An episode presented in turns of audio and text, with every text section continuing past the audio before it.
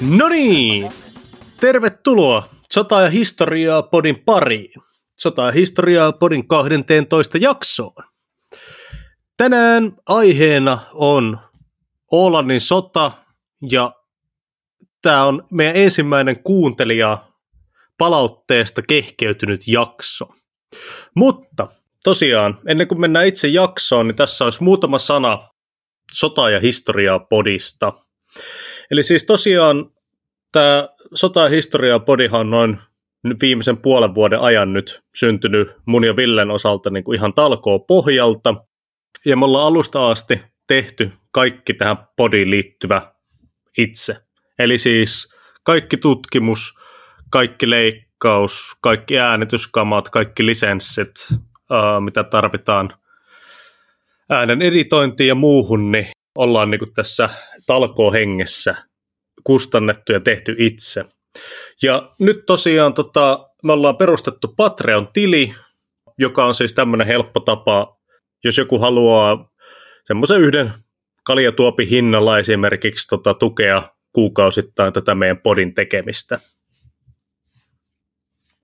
Tosiaan sinne Patroniin meille tulee kuukausilahjoittajille myös erikoiskontsaa. Tullaan julkaisemaan sinne vähän enemmän semmoisia niin kuin ajankohtaisia aiheita ja just ehkä enemmän semmoisia niin kuin sodankäynnin konsepteihin liittyviä jaksoja. Meillä on nyt tulossa ensimmäisenä Patreon special-jaksona asiantuntijan analyysi Afganistanin sodasta ja miten Taliban pystyi kaatamaan Yhdysvaltojen tukeman afgaanihallituksen kuukaudessa. Ja näin se on.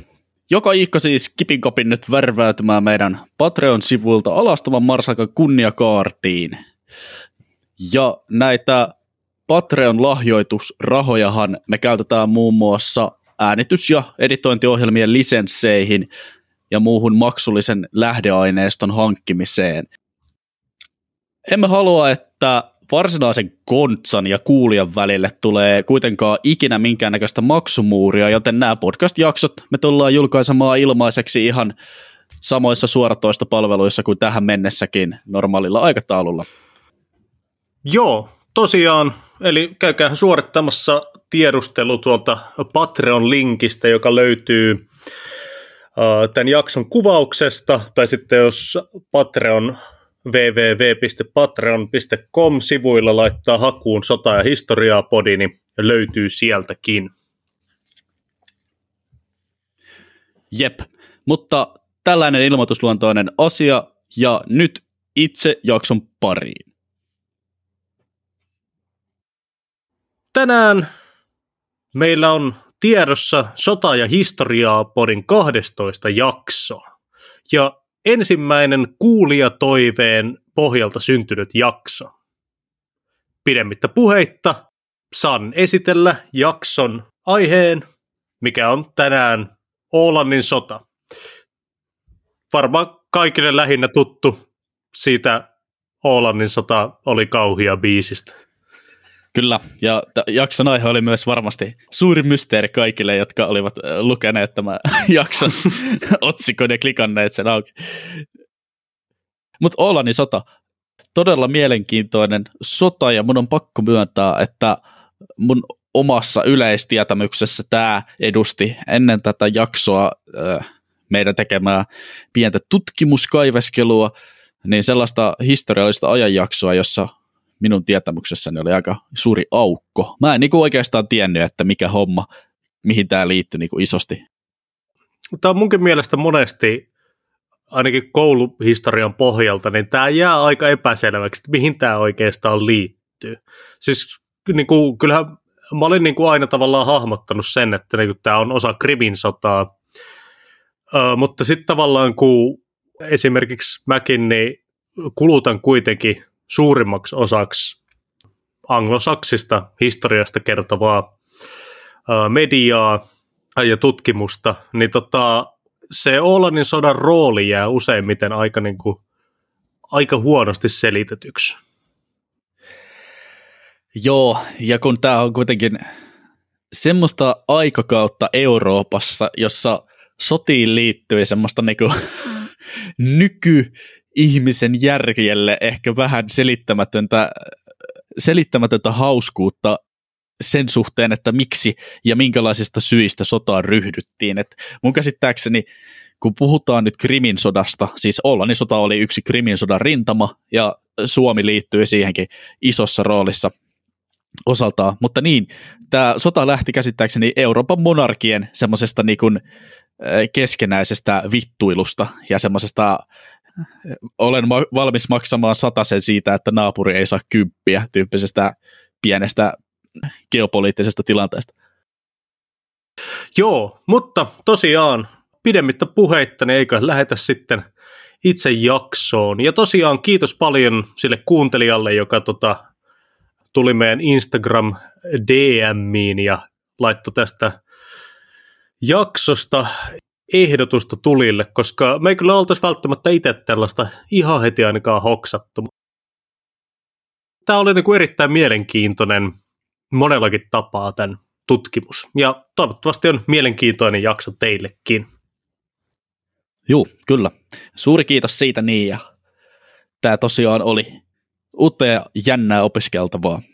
Ja tähän liittyy semmoisia siistejä juttuja ja yksittäisten kahakoiden kertomuksia, jotka on hauskaa kuunneltavaa. Jep. Niin kuin aikaisemmin tuossa puhuttiin, niin Oolannin sota on tosiaan siis Krimin sodan rintama, joka sijoittui tänne niin kuin Suomen rannikolle 1854–1856. Eli siis liikutaan niin kuin nyt siinä just Napoleonin ja ensimmäisen maailmansodan niin kuin puolessa välissä. Ja se kannattaa pitää mielessä, kun tässä puhutaan vähän tästä niin kuin Oolannin sodan ja Krimin sodan aikaista sotateknologiasta, koska tässä on mielenkiintoisella tavalla esillä Napoleonin aikainen sotateknologia ja sitten toisaalta niin kuin jo selviä merkkejä siitä, miten sitten niin kuin sotateknologia tulee myöhemmin kehittymään siihen, mitä se tulee olemaan ensimmäisen maailmansodan aikana. Joo, siis kyllä. Ja nimenomaan näin sotateknologisesti, jos nyt katsotaan vaikka Suomen kannalta lähinnä olennaista merisotaa, niin tosi jännä meininki oli esimerkiksi brittien tämän Itämerelle lähettäneen laivasto-osaston osalta, koska siellä päällisin puolin laivat näytti samalta suurin piirtein kuin Napoleoninkin aikoihin ja suoraan jostain Pirates of the Caribbeanin kuvauksista, mutta sitten niiden alusten sisällä oli kuitenkin jo jatkuvasti kiihtyvän teollisen vallankumouksen hedelmiä. Siellä oli uudenlaisia tykkejä, joilla ammuttiin tarkemmin ja pidemmälle, ja sitten ne ampui vielä kaiken lisäksi räjähtävää granaattia, joka oli ihan uusi juttu.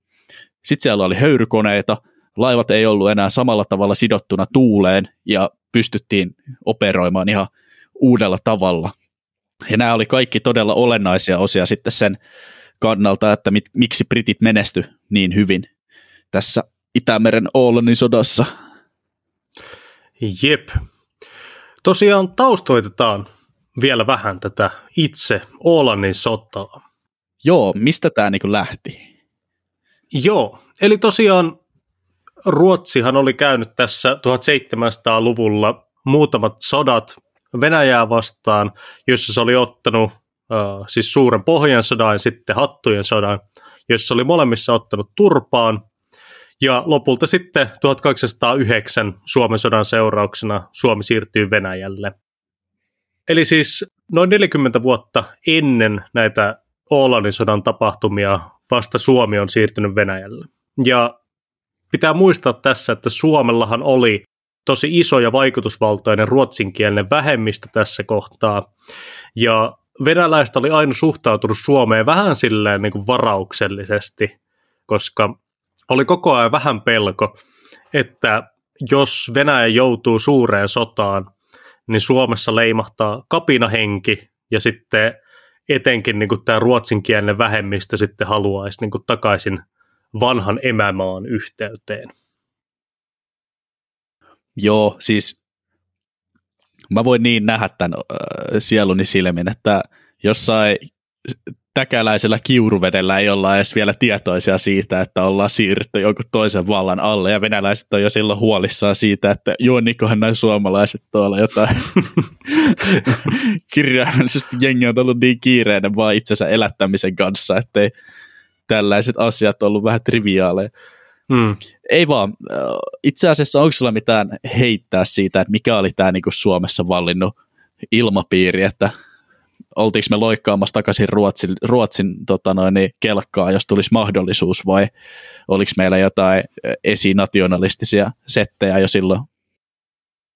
No joo, kyllähän siis suomalainen kansallisaate niin kuin ajatuksena oli tässä kohtaa jo ollut pitkään, ja sitähän oli niin kuin semmoiset kirjailijat ja taiteilijat, kun esimerkiksi tässä kohtaa Lönnrot ja Sakari Topelius ja muut tämmöiset kansakunnan isät jo niin kuin alkanut luomaan, mutta tässä 1800-luvun puolivälissä se kansallisaate ei vielä ollut sillä tavalla niin kuin semmoinen itsenäisyyteen tähtäävä, vakavasti otettava poliittinen aate, mikä siitä sitten tuli myöhemmin niin kuin näiden sortokausien aikana. Niin kuin 1800-luvun lopussa ja sitten 1900-luvun alussa. Okei.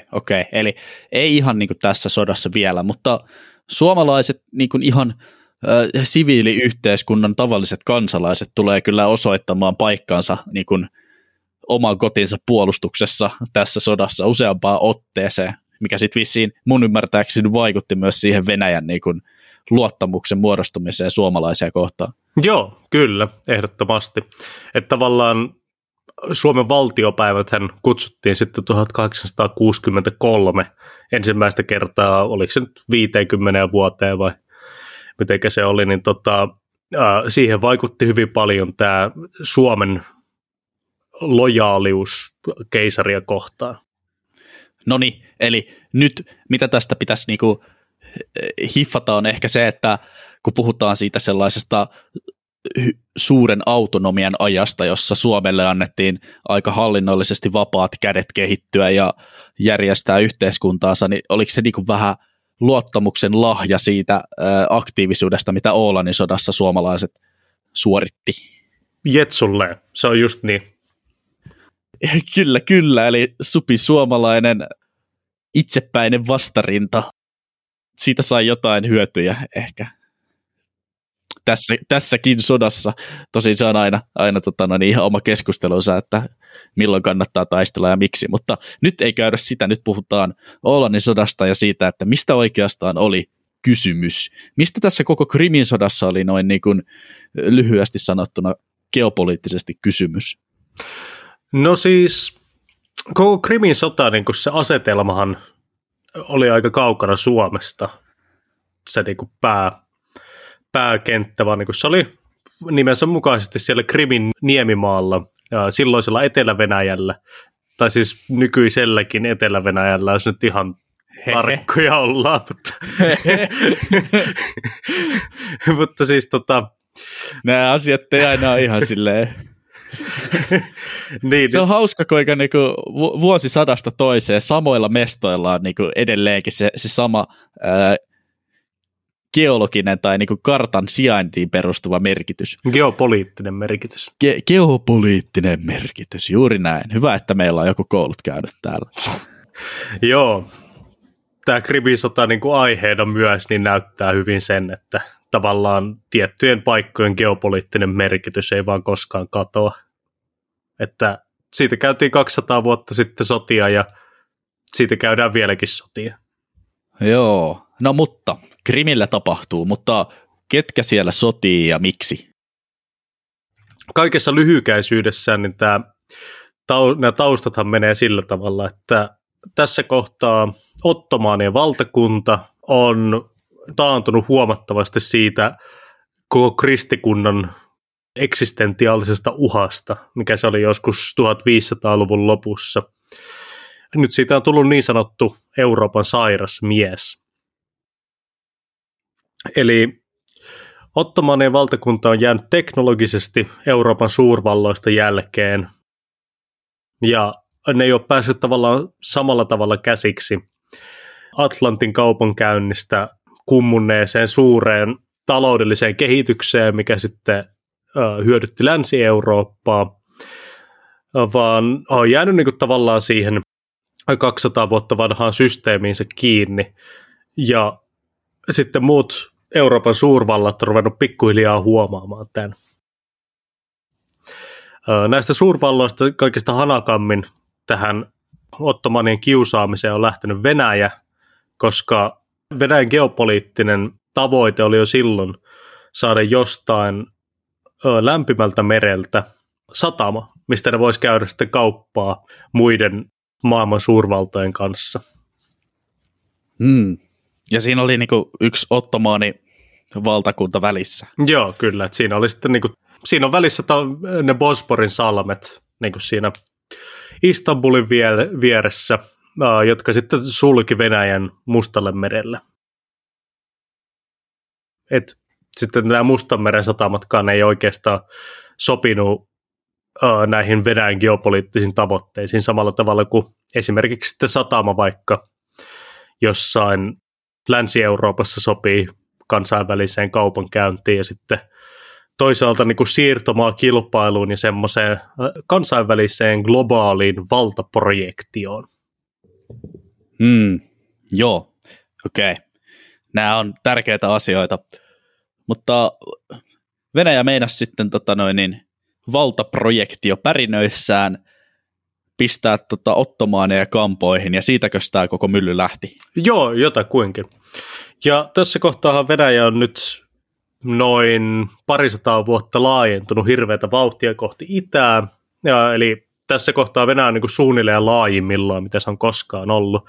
Että esimerkiksi Venäjä omistaa tässä kohtaa vielä Alaskan.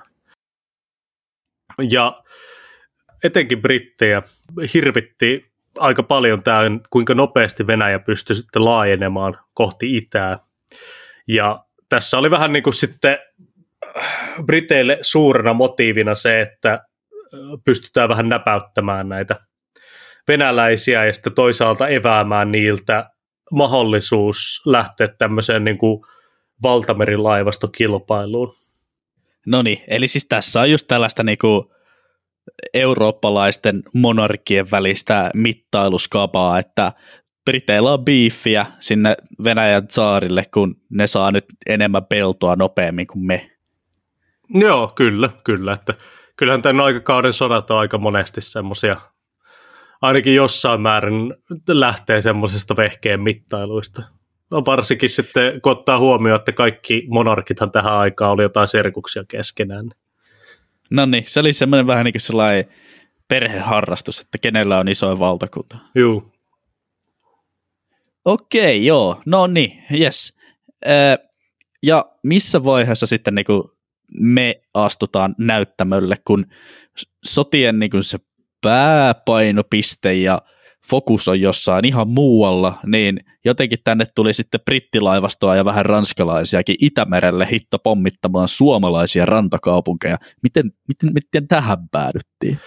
No, 4. lokakuuta 1253 Venäjän ja Osmanien pitkäaikainen rajakähinä siellä Balkanilla räjähti vihdoinkin täysimittaiseksi sodaksi.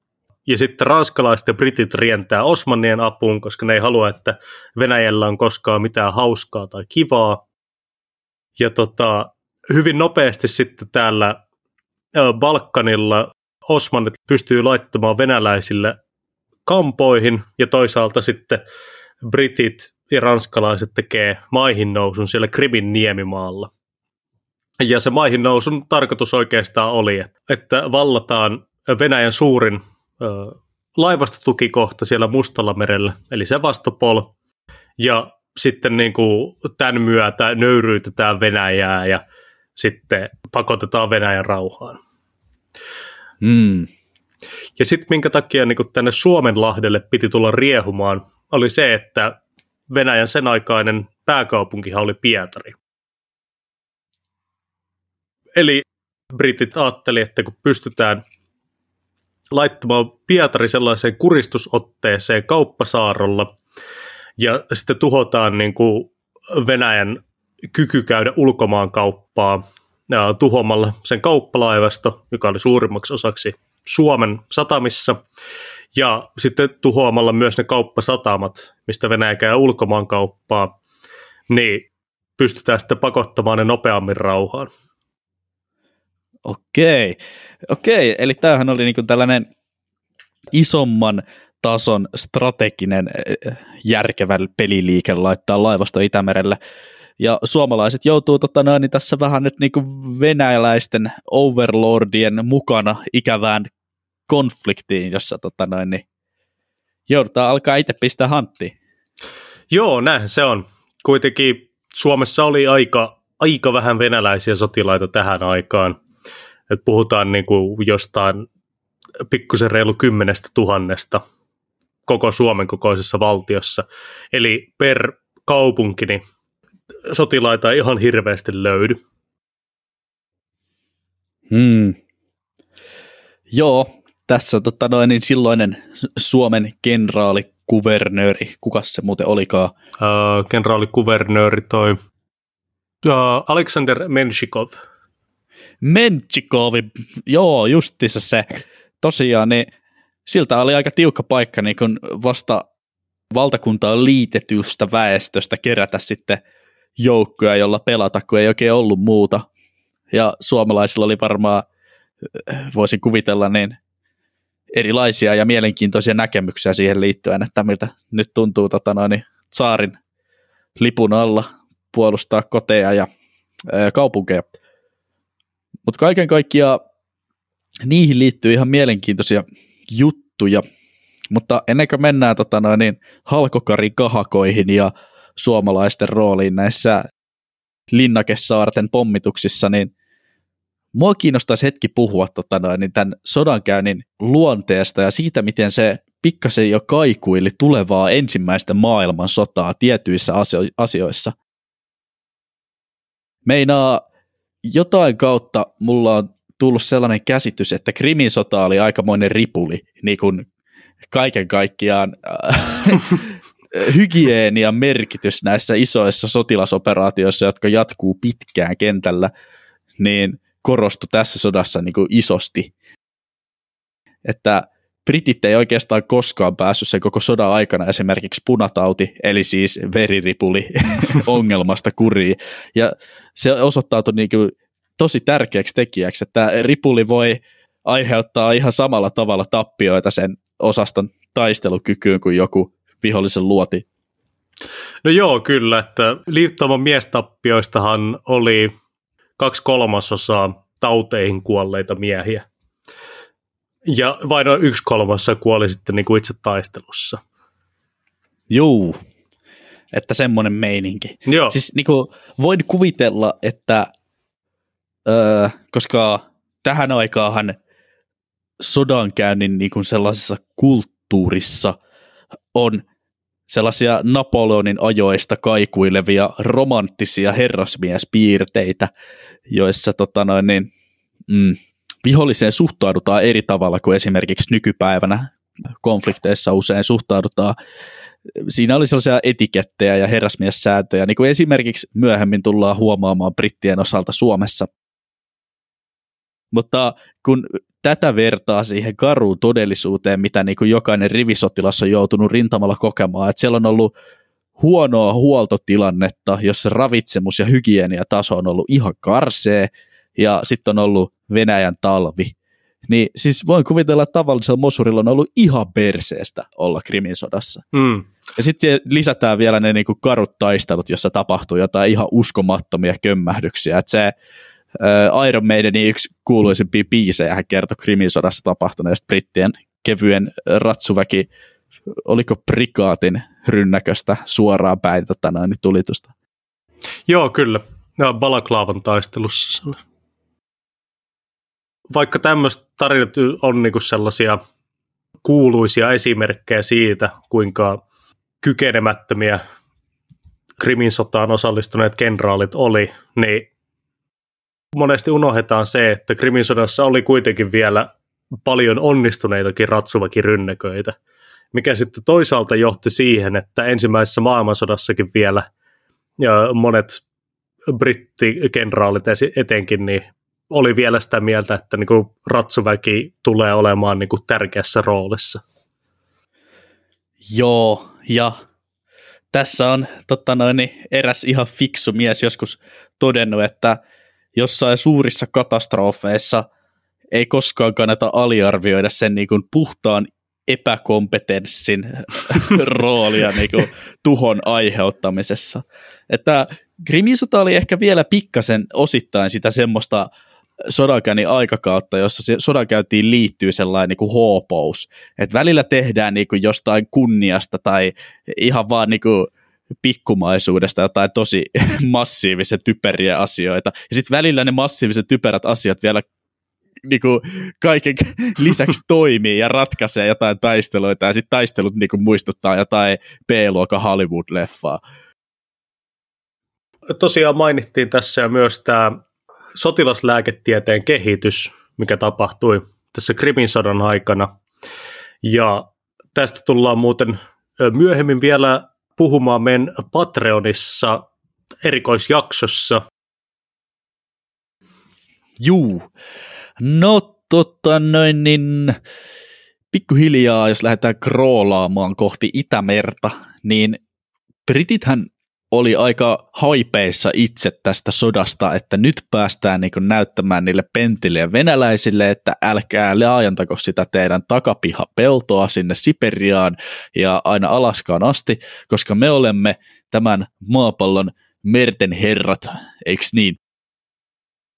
Eli suoraan sanottuna lehdistössä, brittiyleisössä ja vähän kaikissa yhteiskunnan luokissa oli kauhean korkeat odotukset tälle niin kuin laivasto-osaston aiheuttamalle ratkaiseville sodan käänteille, ja sitä vähän niin kuin seurattiin sellaisena jonain julkisena olympiakisojen kaltaisena mediatapahtumana.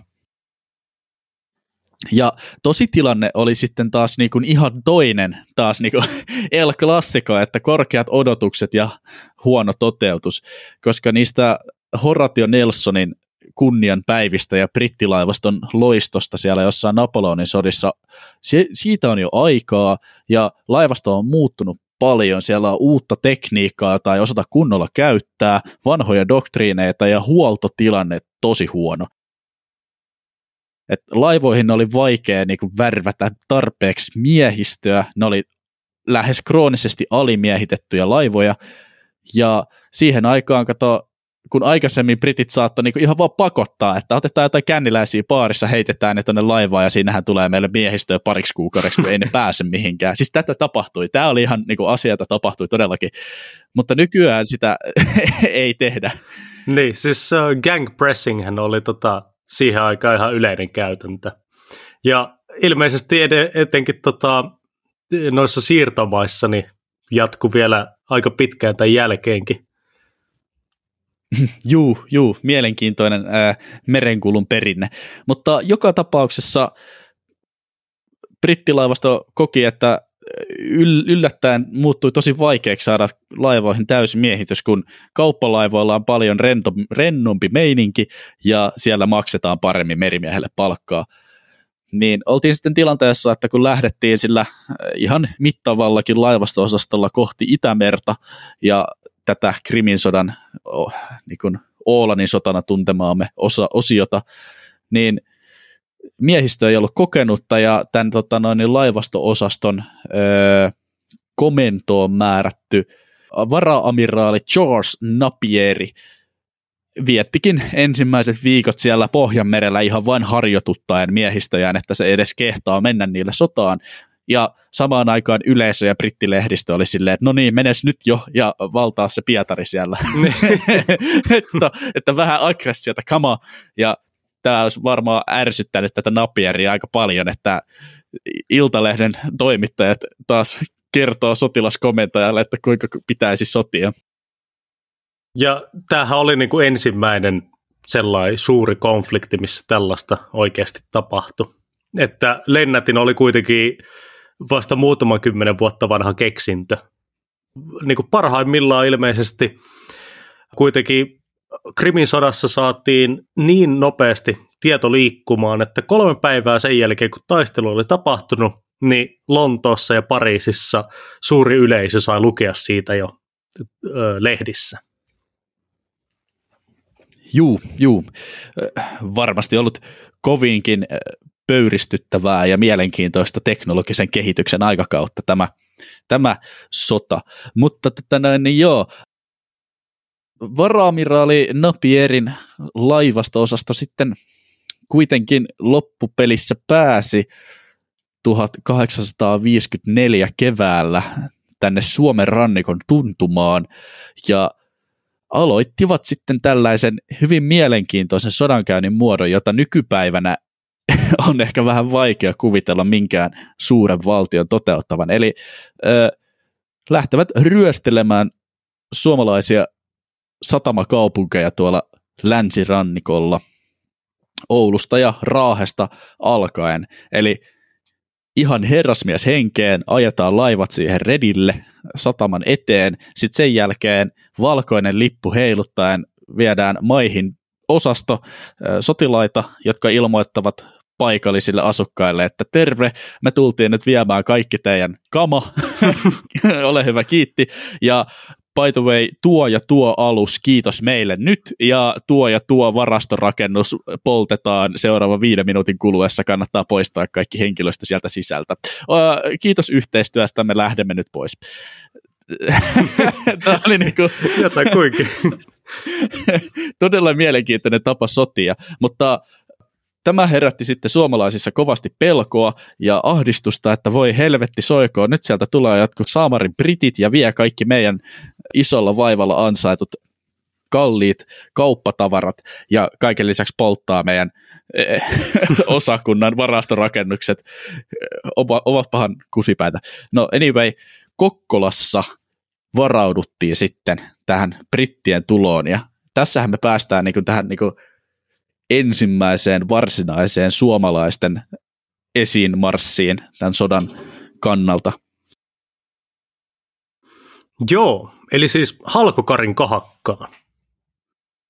Kyllä, legendaarinen Halkokarin kahakka, jossa suomalais-venäläisen kaupunkia puolustamaan muodostuneen osaston yllättävän raju vastarinta aiheuttaa briteille isot tappiot ja pakottaa heidät perääntymään sitten.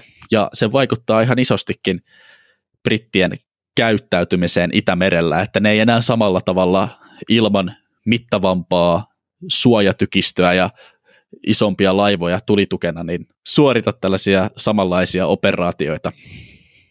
Tosiaan, Halkokarin kahakka, näinhän se meni. Tämä Napieri oli jakanut laivastojaan pienempiin osastoihin, josta tällaisen henkilön kuin amiraali Bloombridgen alusosasto jakautui tämän Oulun raidaamisen ja luuttaamisen ja polttamisen jälkeen 2 osaan, joista fregaatit Leopard ja Valorus suuntasi kohti Torniota ja sitten sellaiset alukset kuin Vulture, jossa oli 6 tykkiä ja Odin palasivat kohti Kokkolaa.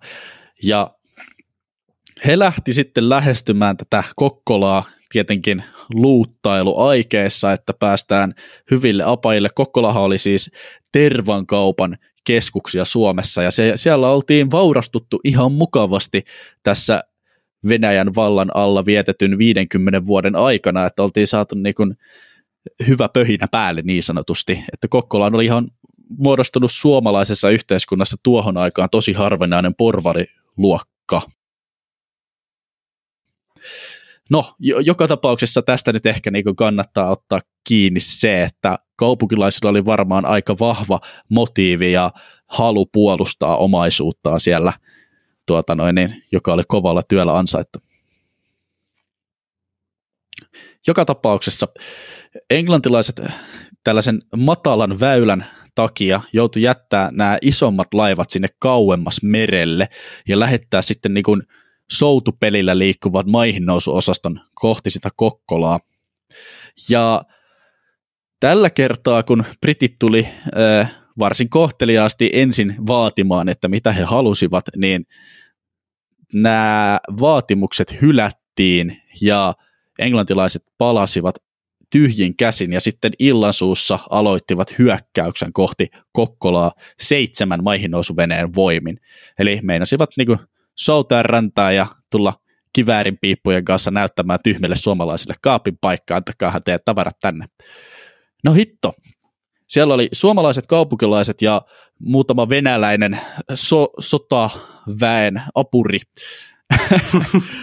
valmistautuneet tähän brittihyökkäykseen. Siellä oli viritetty katujen varrelle tällaisia barrikaadeja, joiden taaksessa päästiin suojautumaan. Ja kaupunkilaiset sitten teki tällaisen tuliylläkön, jossa Briteille aiheutettiin nopeasti kymmenien miesten tappiot, ja puolustajien onnistui jotenkin siinä kaaoksen keskellä vallata satamasta yksi veneistä, jota käytettiin myöhemmin sitten niin kuin kilpenä, joka suojasi tätä brittien perääntymistä ja takaisin isojen laivojen luokse soutamista. Eli siis niin kuin Kokkolassa, Halkokarin kahakassa puolustajat onnistuivat oikeastaan erinomaisesti torjumaan tämän hyökkääjän aikeen.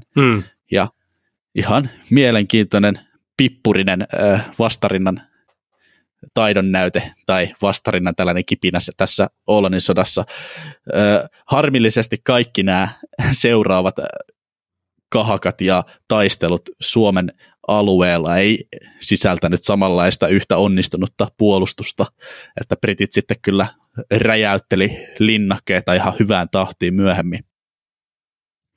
Joo, tämä Halkokarin kahakka, niin tämä on jäänyt historiaan ehkä enimmäkseen sen takia, että tämä oli sitten niin kuin venäläisessä sotapropagandassa nostettu paljon suuremmaksi voitoksi kuin mitä se oikeastaan oli, koska se nyt oli niitä harvoja niin kuin ilonaiheita tässä Itämeren näyttämöllä, koska Venäjän keisarinen laivasto oli suoriutunut aivan surkeasti. No siis käytännössä se oli vielä huonommassa tilassa, kun jos briteillä ei mennyt hyvin, niin venäläiset hädintuskin pääsi satamasta. Niin. Ja heillä ei ollut sitä samanlaista teknologista kehitystasoa laivaston osalta kuin mitä briteillä oli. Jep. Ja siis laivaston tykit oli niin vanhanaikaisia, että ne pystyi oikeastaan edes haastamaan brittejä ainoastaan niin kuin rannikkolinnoitusten läheisyydessä. Että avomerelle ei ollut niin kuin mitään asiaa. Kyllä, ja linnoituksienkin osalta tilanne muuttui tosi haasteelliseksi siinä vaiheessa, kun huomattiin, että brittien uudemmat tykit pystyy vaikuttamaan siihen linnoitukseen pidemmältä etäisyydeltä, kuin mitä sen linnoituksen vanhemmat tykit pystyy ampumaan niitä sotalaivoja. Ja tämä myöhemmin johti siihen, että venäläiset joutuivat hylkäämään näitä pienempiä, huonommin varusteltuja linnakkeitaan ja jättää se sitten vihollisen tuhottavaksi ilman taistelua. Mutta vielä lyhyesti palaten tähän Halkokarin kahakkaan, niin ei se täysin merkityksetönkään ollut. Kuten sanoin, niin britit ei enää samalla tavalla vailla sellaista mittavaa suojausta lähettänyt kaupunkeihin näitä tällaisia ryöstelyryhmiä, joten sillä oli ihan niin kuin havaittava vaikutus tähän vihollisen toimintaan meidän alueella. Ja sitähän se sellainen niin kuin sodankäynnön generaalitason toiminta on, että toteutetaan jotain strategiaa ja sitten mukautetaan sitä omaa toimintaa sen mukaan, että miten vihollinen siihen vastaa. Joo, kyllä. Mutta tästä huolimatta kuitenkin niin esimerkiksi suomalaisten rannikkolinnoitteiden suoriutuminen sodassa oli aika heikkoa. Että esimerkiksi... Joo, siitä ei kyllä pääse mihinkään. Sodan nimihän on Oolannin sota, eli Oolanti, Ahvenanmaa, niin kaikista nopeimmat kuulijakunnassa voi jo päätellä, että todennäköisesti jotain sotatoimia tapahtuu Ahvenanmaalla. Ja se kaikista tärkein sotatoimi, mitä siellä tapahtui, oli siis Bommarsundin linnakkeen räjäyttäminen syksyllä 1854, eli siis siinä heti ekan sotavuoden syksyllä. Siis tämä Bommarsundin linnake oli niinku ajateltu semmoiseksi niinku puolustuksen keskipisteeksi siellä Ahvenanmaa ja Turun saaristoissa.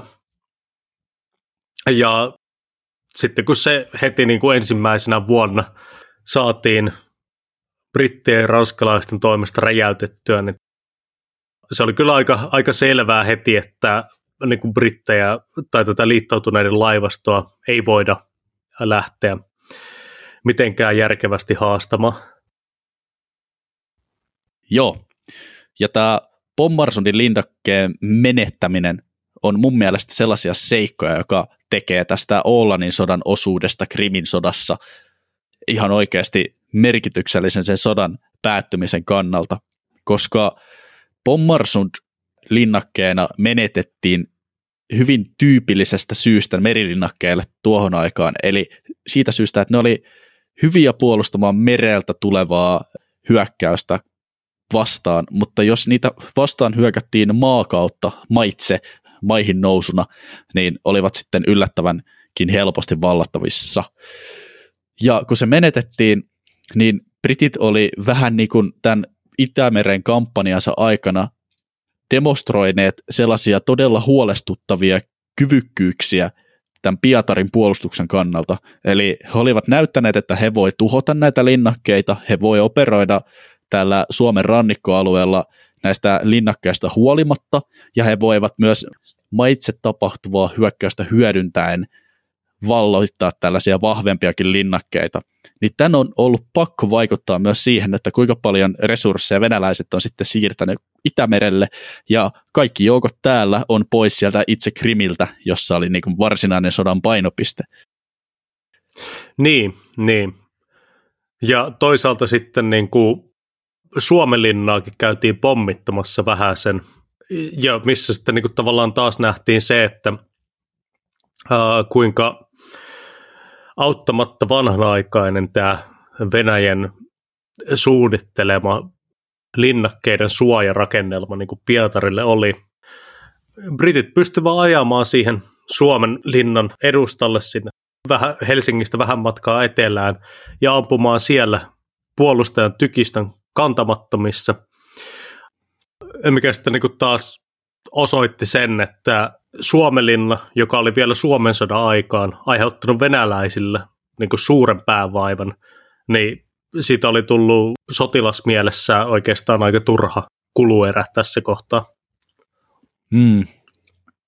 Ja kuluerä on sellainen avainsana tässäkin sodassa, että koko Venäjän huono suoriutuminen Suomen rannikon puolustuksessa niin johtuu ennen kaikkea siitä, että ei ollut käytetty tarpeeksi rahaa niiden merilinnoitusten päivittämisessä ja siinä, että oltaisiin pidetty ne ajan tasalla ja pidetty ne sen teknologisen kehityksen kelkassa. Silloinhan niin kuin 10 vuotta oli pitkä aika, että saatettiin kehittää joku uusi potkuri tai siipiratas tai ammustyyppi, joka jättää sitten kokonaan edellisen sukupolven aseita niin vanhanaikaisiksi. Jep. Ja toisaalta sitten kuitenkin niin Pietaria ja Kronstadin linnoitusta ei varsinaisesti lähdetty haastamaan, koska sitten loppujen lopuksi briteilläkään ei ollut niin hirveätä hinkua lähteä tänne Itämerelle riehumaan, että ne olisi sitten pystynyt varustamaan, tai että ne olisi sitten varustanut riittävän suuret sotavoimat, että ne olisi voinut suorittaa suuria maihinnousuoperaatioita. Joo, kyllä. Ja muutenkin sodassa kävi vähän niin, että täällä Itämeren alueella suuri osa niistä jännittävistä operaatioista keskittyi siihen vuoteen 1854 ja sitten mentäessä vuoteen 1955 niin painopiste siirtyi enemmän sinne Mustalle merelle ja Krimille ja Itämerellä olevien brittilaivojen määrä laski. Ja tässä vaiheessa muuten on hyvä ehkä mainita, että oli siellä brittien lisäksi muutama ranskalainenkin laiva, mutta ne ei oikeastaan kauheasti tehnyt mitään ihmeellistä. Välillä autteli vähän brittejä jossain hanttihommissa tyyppistä osallistumista. Joo, kyllä. Ranskalaiset oli niin kuin vähän sivuroolissa tässä. Mutta tosiaan, ettei mennä liikaa niin kuin suomalaisten siviilien hehkuttamiseen tässä niin kuin Venäjän keisarikunnan puolustuksessa, niin pitää ottaa huomioon. Vähän voi hehkuttaa.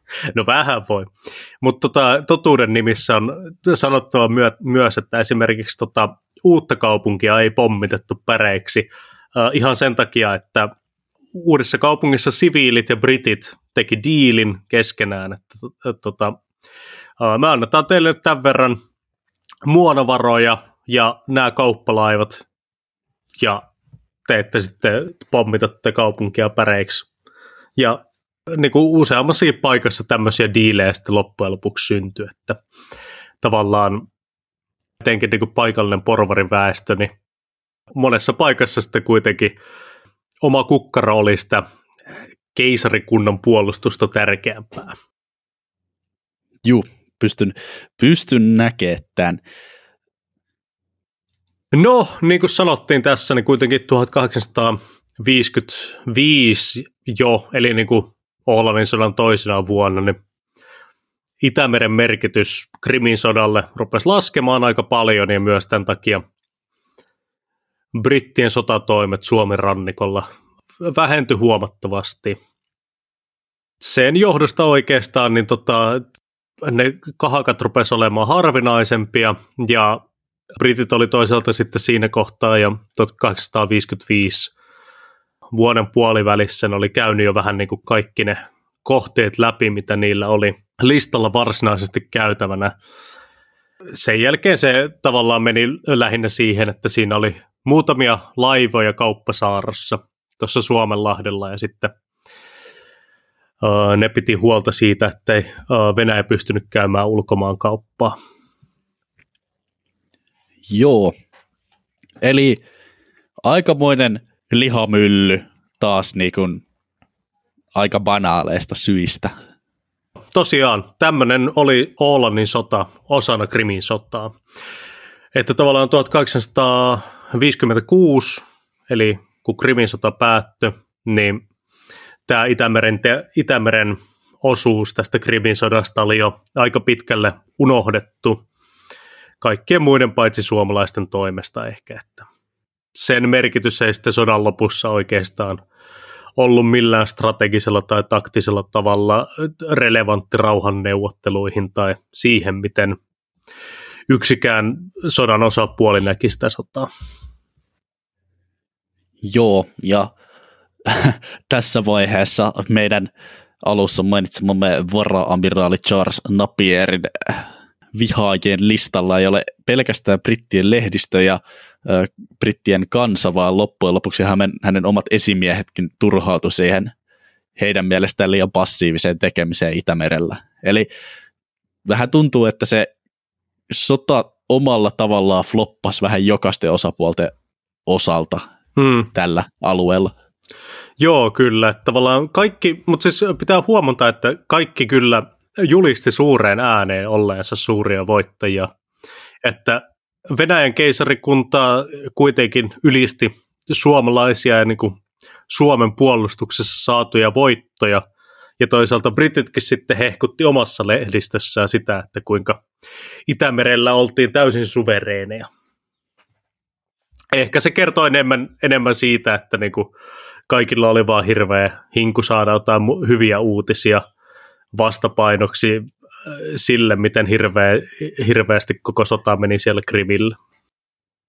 Juu, juuri näin. Että se sellainen mediaseksikäs Trafalgaria muistuttavat ratkaisutaistelut ei ollut osa sitä, miten sitä hommaa niin kuin tehtiin tähän aikaan Itämerellä. Ja sitä ehkä vähän niin kuin haettiin ja toivottiin. Mutta tosiaan ei se ollut muillakaan sodan kentillä mitenkään erityisen hohdokasta. Että Krimin sota, niin kuin se usein keskittyy, kun siitä puhutaan, se keskustelu siihen varsinaisella Krimillä tapahtuviin tapahtumiin.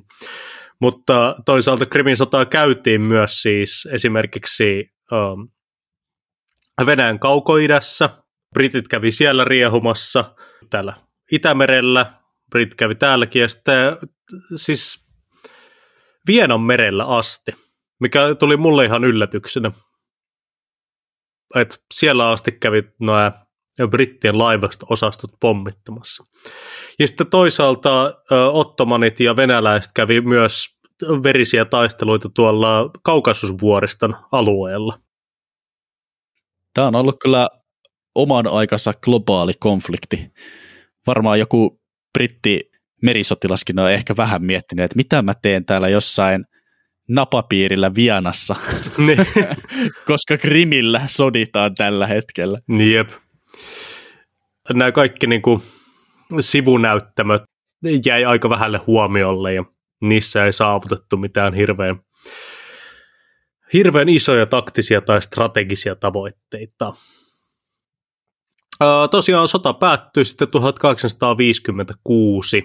Britit olisi halunnut kyllä vielä jatkaa sotaa, niin niillä oli niinku ihan vielä striikki päällä, ainakin niinku brittien esikuntapäälliköiden keskuudessa, mutta sitten ranskalaiset ja ehkä niinku brittien tämä yleinen mielipidekin oli sitä mieltä, että nyt loppu tämä kymmenien tuhansia omien miehien syöttäminen lihamyllyyn ja lopulta saatiin rauha sitten Pariisin rauhansopimuksen muodossa 30. maaliskuuta 1856. Tosiaan tässä rauhansopimuksessa päätettiin sitten, että britit ja ranskalaiset antaa kaikki valloittamansa alueet takaisin Venäjälle ja Venäjä antaa kaikki valloittamansa alueet takaisin ottomaneille. Eli tosiaan mitään aluevaltauksia ei tässä sodassa hirveästi tullut.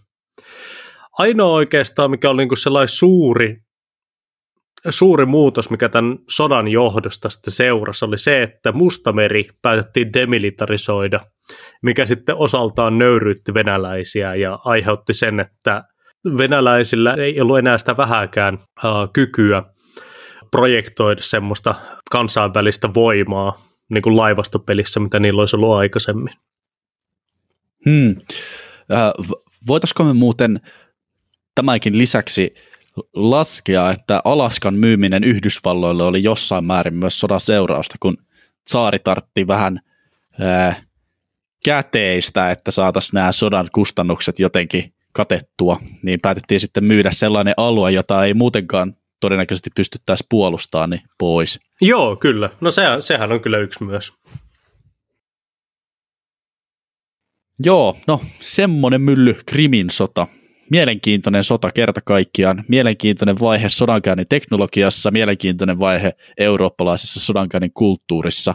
Siellä Halkokarin Kahakassakin, niin Kahakan seurauksena englantilaisia upseereita jäi suomalaisten sotavangiksi ja vaikka he oli haavoittuneita, niin he osallistuivat tämän Kahakan voiton juhliin myöhemmin illalla. Että semmoinen jännä herrasmiesmeininki myös ollut mukana, mutta eiköhän se ole sinne jonnekin Krimin mutavelliin ja uskomattomaan teurastukseen myös sitten jäänyt. Että sodankäynti on tämäkin sodan seurauksena jonkun verran sitten muuttunut. Joo, kyllä. Ja tosiaan liittoutuneet kärsi noin 250 000 miestä tappioina ja venäläiset suunnilleen saman verran, joista niin kuin aikaisemmin mainittiin, niin suurin osa tauteihin. Ja tosiaan meillä tulee Patreoniin erikoisjakso lahjoittajille, siis jos haluatte käydä Patreonissa lahjoittamassa, niin pääsette kuuntelemaan vähän kulkutaudeista ja sitten siitä, miten ne vaikuttaa sodankäyntiin. Joo, meillä on paljon semmoista asiaa, jota me haluttaisiin mielellään keskustella julki, mutta jotka ei sovi ihan jaksoiksi tähän meidän niin kun, nyt meneillään olevaan podiformaattiin, niin me tiputellaan sitten semmoista kontsaa sinne Patreonin puolelle ja siellä on ihan mielenkiintoisia aiheita tulossa ja myös lisäksi aika ajoin jotain muuta ja erikoista. Voi olla, että meillä saattaa olla vaikka vieraita, tällaisia vierasanalyysejä, jotka julkaistaan siellä ja niihin käsiksi pääsee vain sieltä. Joten käykäähän tsekkailemassa. No, tässä oli tämänkertainen Sotaa historiaa episodi 12. Ja tosiaan tämä oli kuuntelijaa ehdotuksen pohjalta tehty, eli käykää ihmeessä laittamassa risuja, ruusuja tai jaksoehdotuksia Instagramiin tai sähköpostiin. Joo, ja tulkaa juttelemaan myös siellä Instagramissa tosiaan, ja käykää tsekkailemassa se Patreon tosiaan, ja meitä saattaa löytää muistakin someista, kun etsii ja osallistuu. Käydään mielellään kaikissa semmoisissa paikoissa, joista Sotaa historiaa podin onnistutte löytämään niin keskustelua jaksoihin ja jaksoideoihin ja muutenkin tekemiseen liittyen. Kyllä. Yes, se on moro. Se on moro.